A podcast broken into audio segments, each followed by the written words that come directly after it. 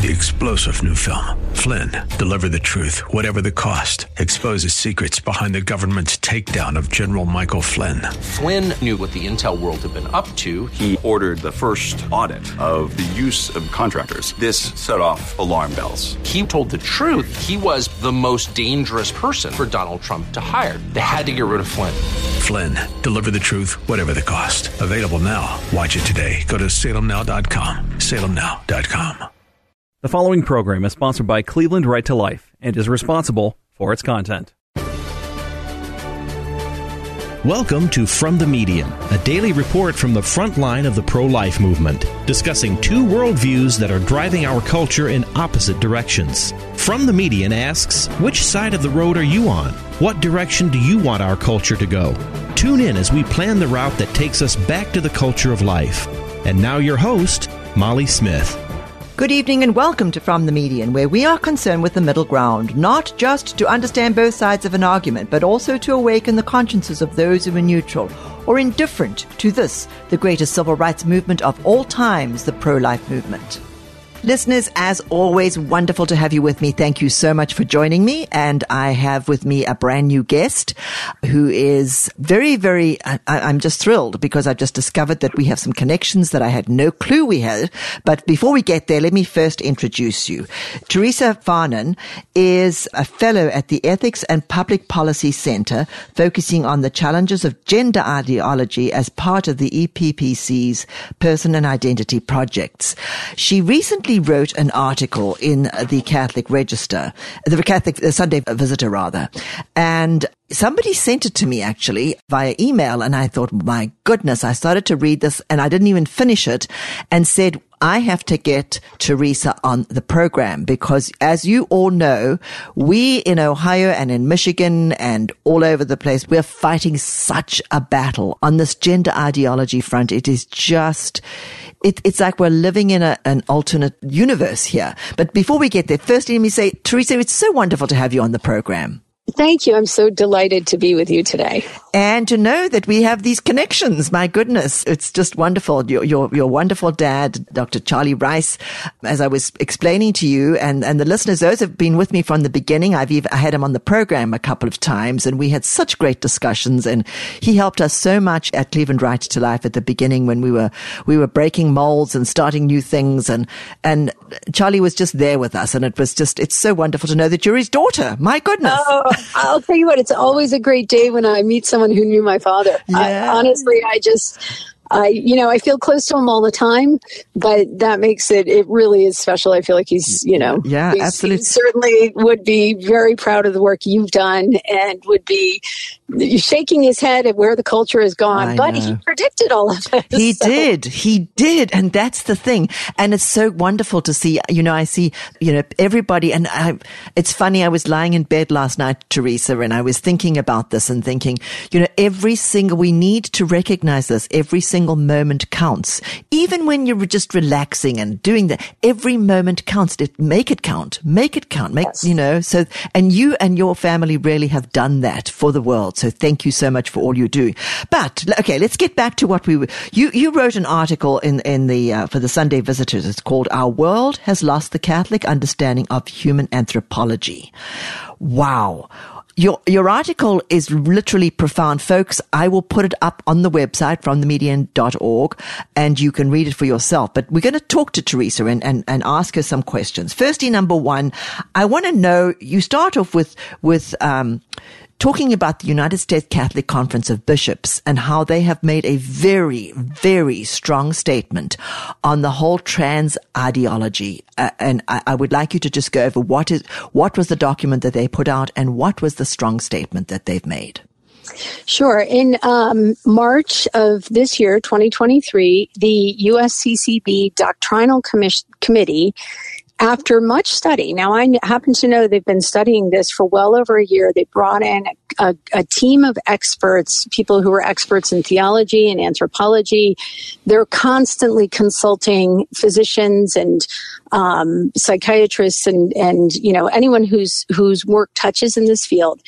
And the question that they had before them was given that the United States is going full steam ahead with um, transgender treatments, right? So, so what's called gender affirming care, that's very euphemistic because there's nothing caring about it, and it truly doesn't affirm the person.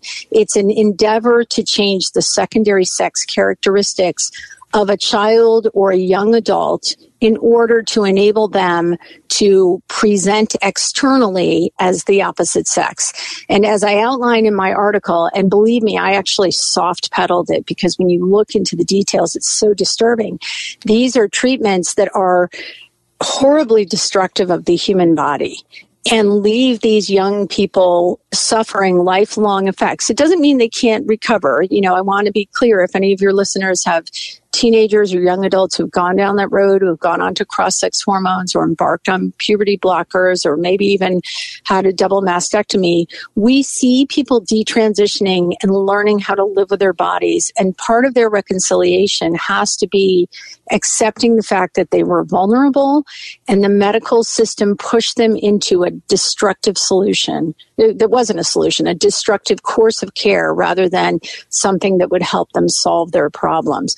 So faced with that, faced with the fact that the, the U.S. healthcare model is going full steam ahead on this destructive surgery, the, the church actually studied it and said, well, what does this actually do to people? And can this be justified using the principles of Catholic medical ethics? And i am so proud of our bishops because they have taken a very courageous stand. They have said, looking at it in, in, in all different ways, they said, this cannot be ethically justified because these treatments sacrifice future fertility and the present health of the body in pursuit of something that can never be achieved, namely trying to override the order and finality of the human body. In other words, God creates you male or female, and in the attempt to erase or destroy your embodiment as male or female, what gender affirming care, as it's known, is actually doing is it's destroying the body mm-hmm. and leaving you with these lasting side effects. And so, and, and then the other argument, you know, that the medical community will fire right back with is that this is necessary to prevent suicide. But there's not only is there no evidence of that, they had to retract a, a much touted 2019 study in 2020 it was quietly retracted because physicians physicians pushed back and said your the studies you cite in this article don't actually say what you said they said.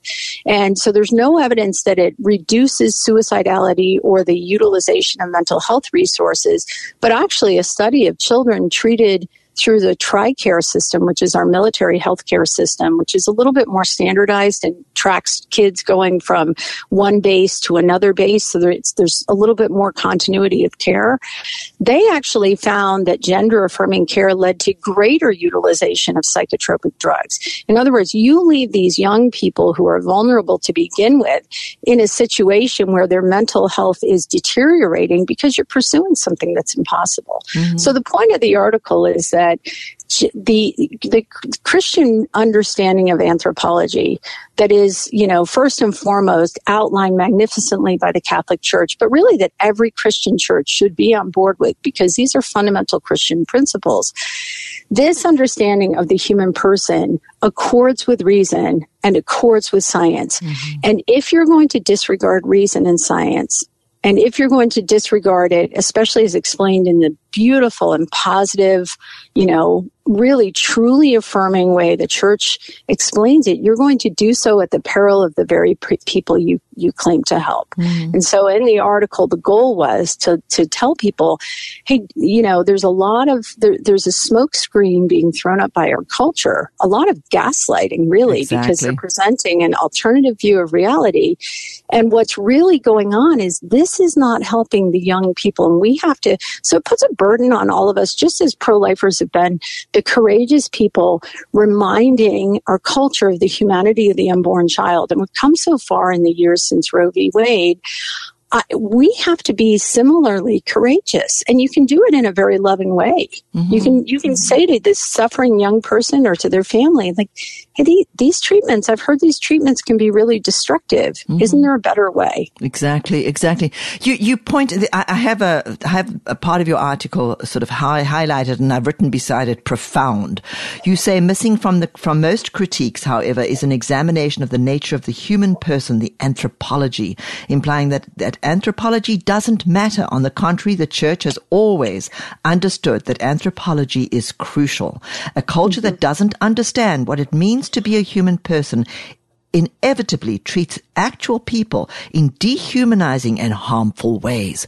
Wow it's you can look throughout history to find example after example and in the compendium of social doctrine the um, the, the catholic church says that the way you evaluate a culture is to look at their anthropology a mm-hmm. correct anthropology is a means of, of evaluating and verifying that your culture is going to be one that's going to guard the, the human rights of persons.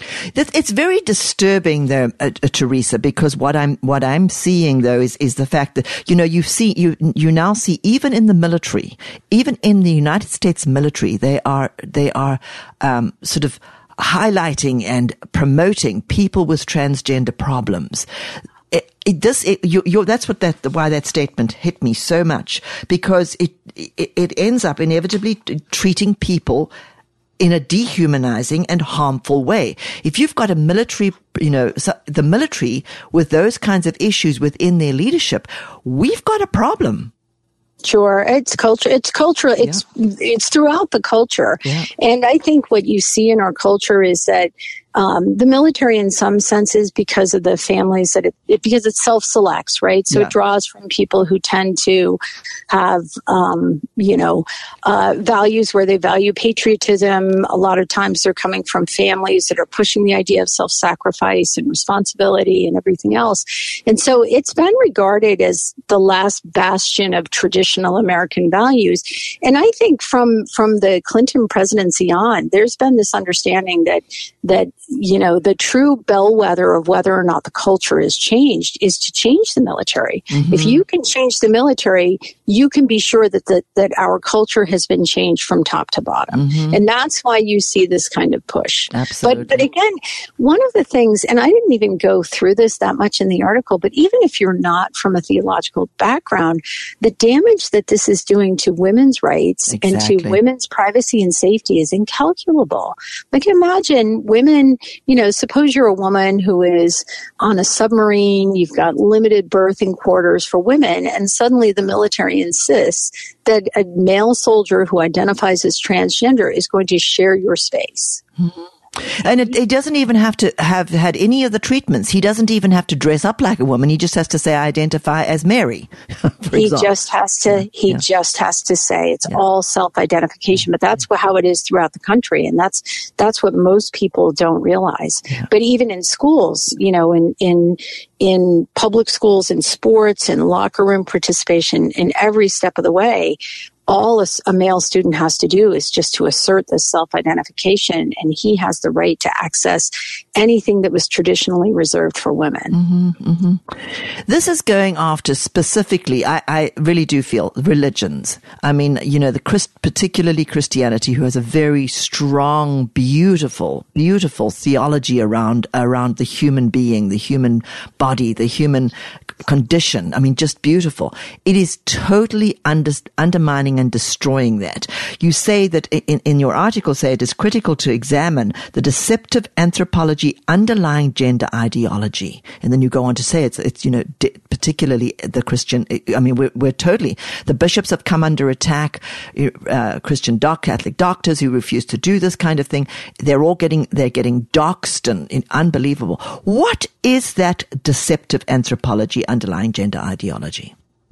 Yeah, it's the it really is the the outgrowth of um, a postmodern way of looking at the person, which identifies person with cognition and now with their desires. So, in other words, you, the person, you are the sum total of your thoughts and your desires. And we see this in the pro life movement, right? This is why um, a person, uh, you know, a, a patient with Alzheimer's at the end of their life, the medical community will often say to the family, well, they're not really there. It's time to, to let them go because they're not there, right? What's mm-hmm. the, the underlying assumption? Well, that's not really a person because we don't see them expressing personhood because we don't see cognition and desires.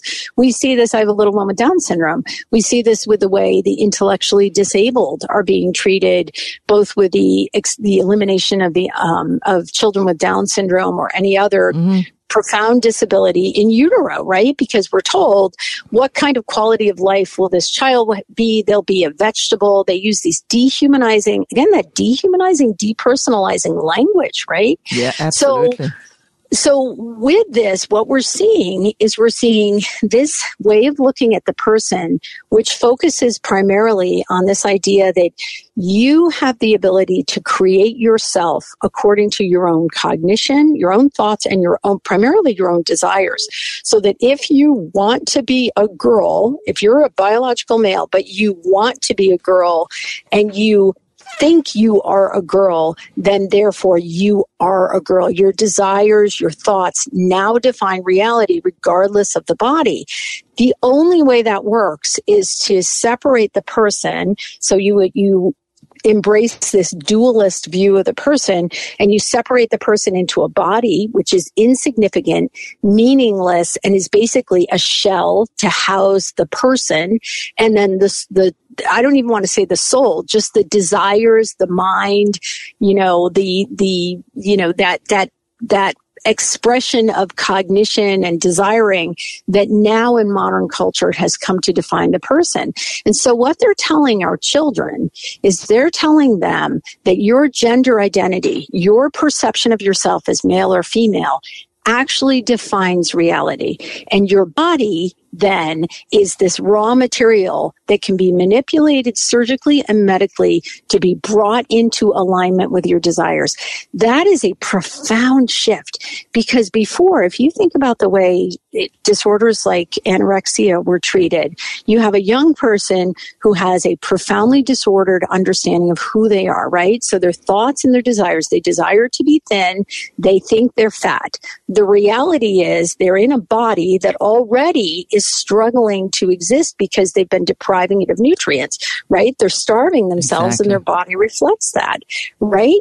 And so imagine if with anorexics, if young people who are anorexic, we said to them, no, your thoughts and desires are right. Let's schedule you for liposuction. Exactly. Oh, what a good analogy. Wow.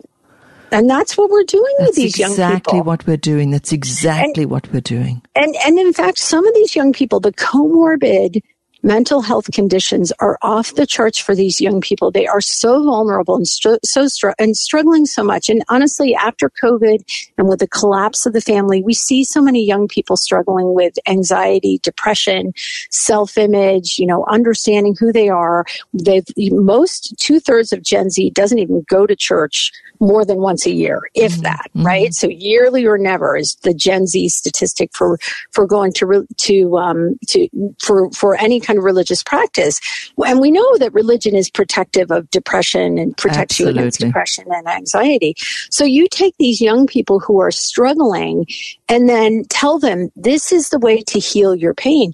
And there's actually one detransitioner who describes coming out of surgery, right? So she had anorexia she, so she had she had body dysmorphia.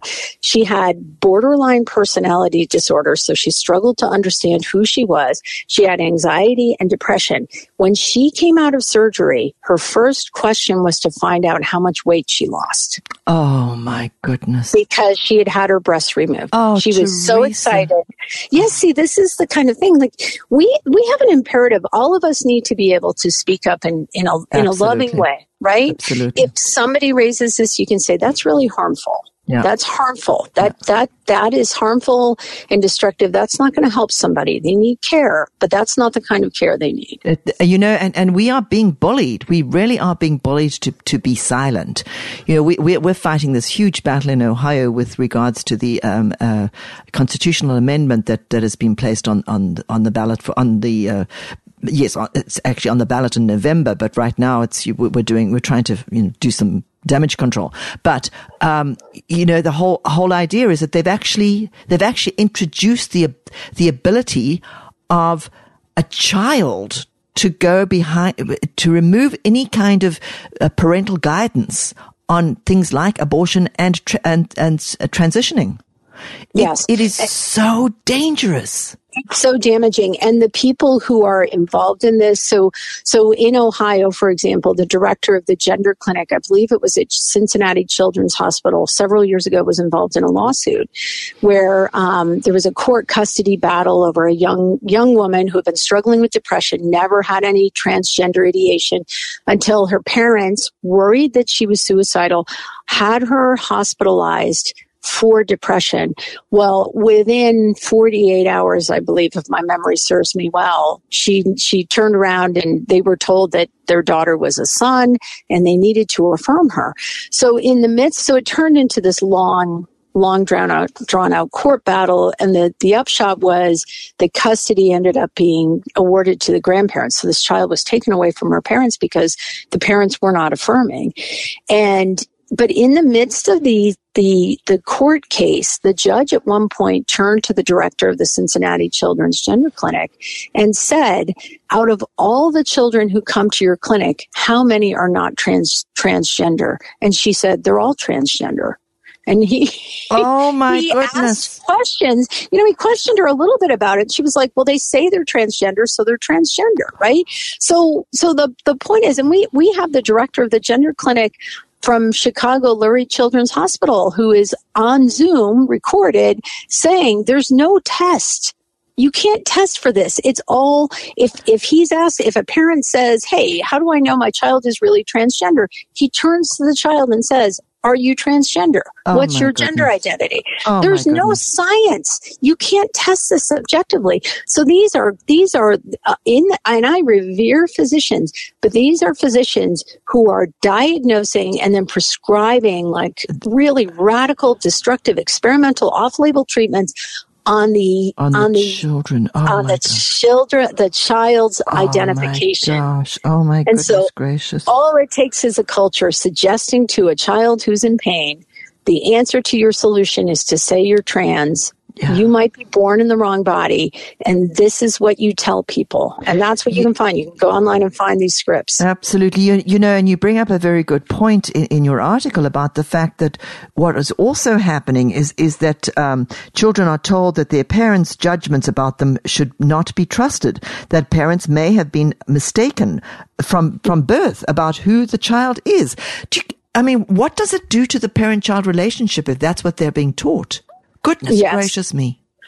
Oh yeah, and these poor parents, they're they're really struggling, and so it, it I, one of the things that I, I like about the approaches our bishops have taken in the pastoral letters throughout the country that we've seen being issued is they are very careful not to judge the parents because Absolutely. these parents are they are in such a tough position oh, because goodness, they're living in fear yeah, that their child will, on the one hand, they're told they will commit suicide, and then on the other hand, they're told if they don't affirm, they will have their child taken away. That's exactly right. And I, we we talked to a number of of uh, parents of transitioning children here in, on on my program, and it is it is heartbreaking. It's absolutely heartbreaking because they are trying the best they can to to to try to protect their children.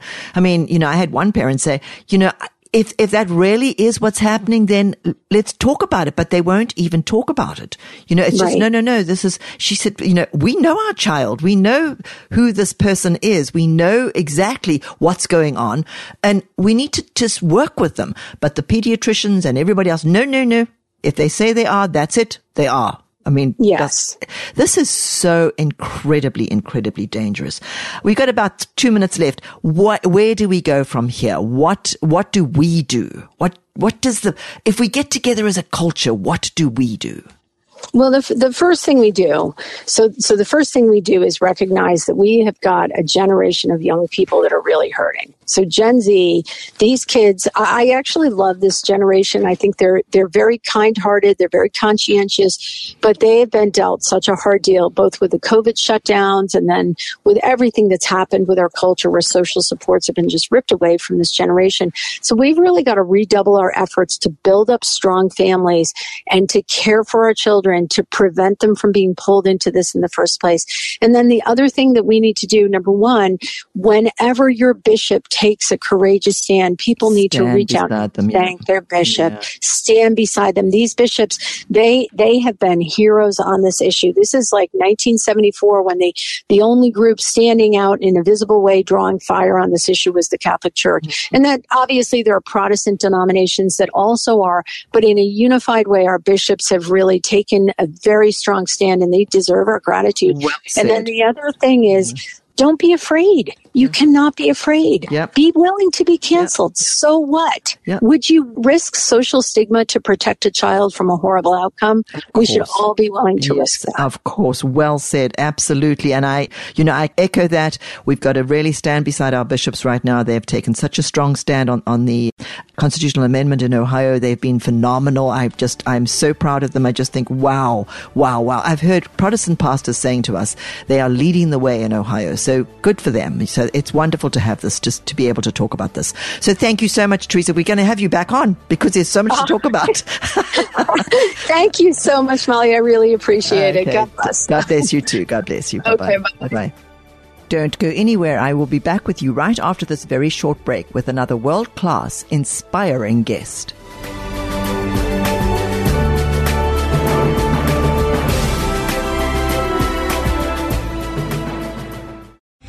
Three star general Michael J. Flynn, head of the Pentagon Intelligence Agency, knew all the government's dirty secrets. He was one of the most respected generals in the military. Flynn knew what the intel world had been up to. He understood its funding. He ordered the first audit of the use of contractors. This set off alarm bells. The explosive new documentary, Flynn, Deliver the Truth, Whatever the Cost, and covers the facts behind this scandal. Flynn told the truth. He was the most dangerous person for Donald Trump to hire. I find out the worst enemy that I'm going to face in my life is right here in America. They took my assessment and they wanted me to change it. And I was like, I'm not changing it. They had to get rid of Flynn.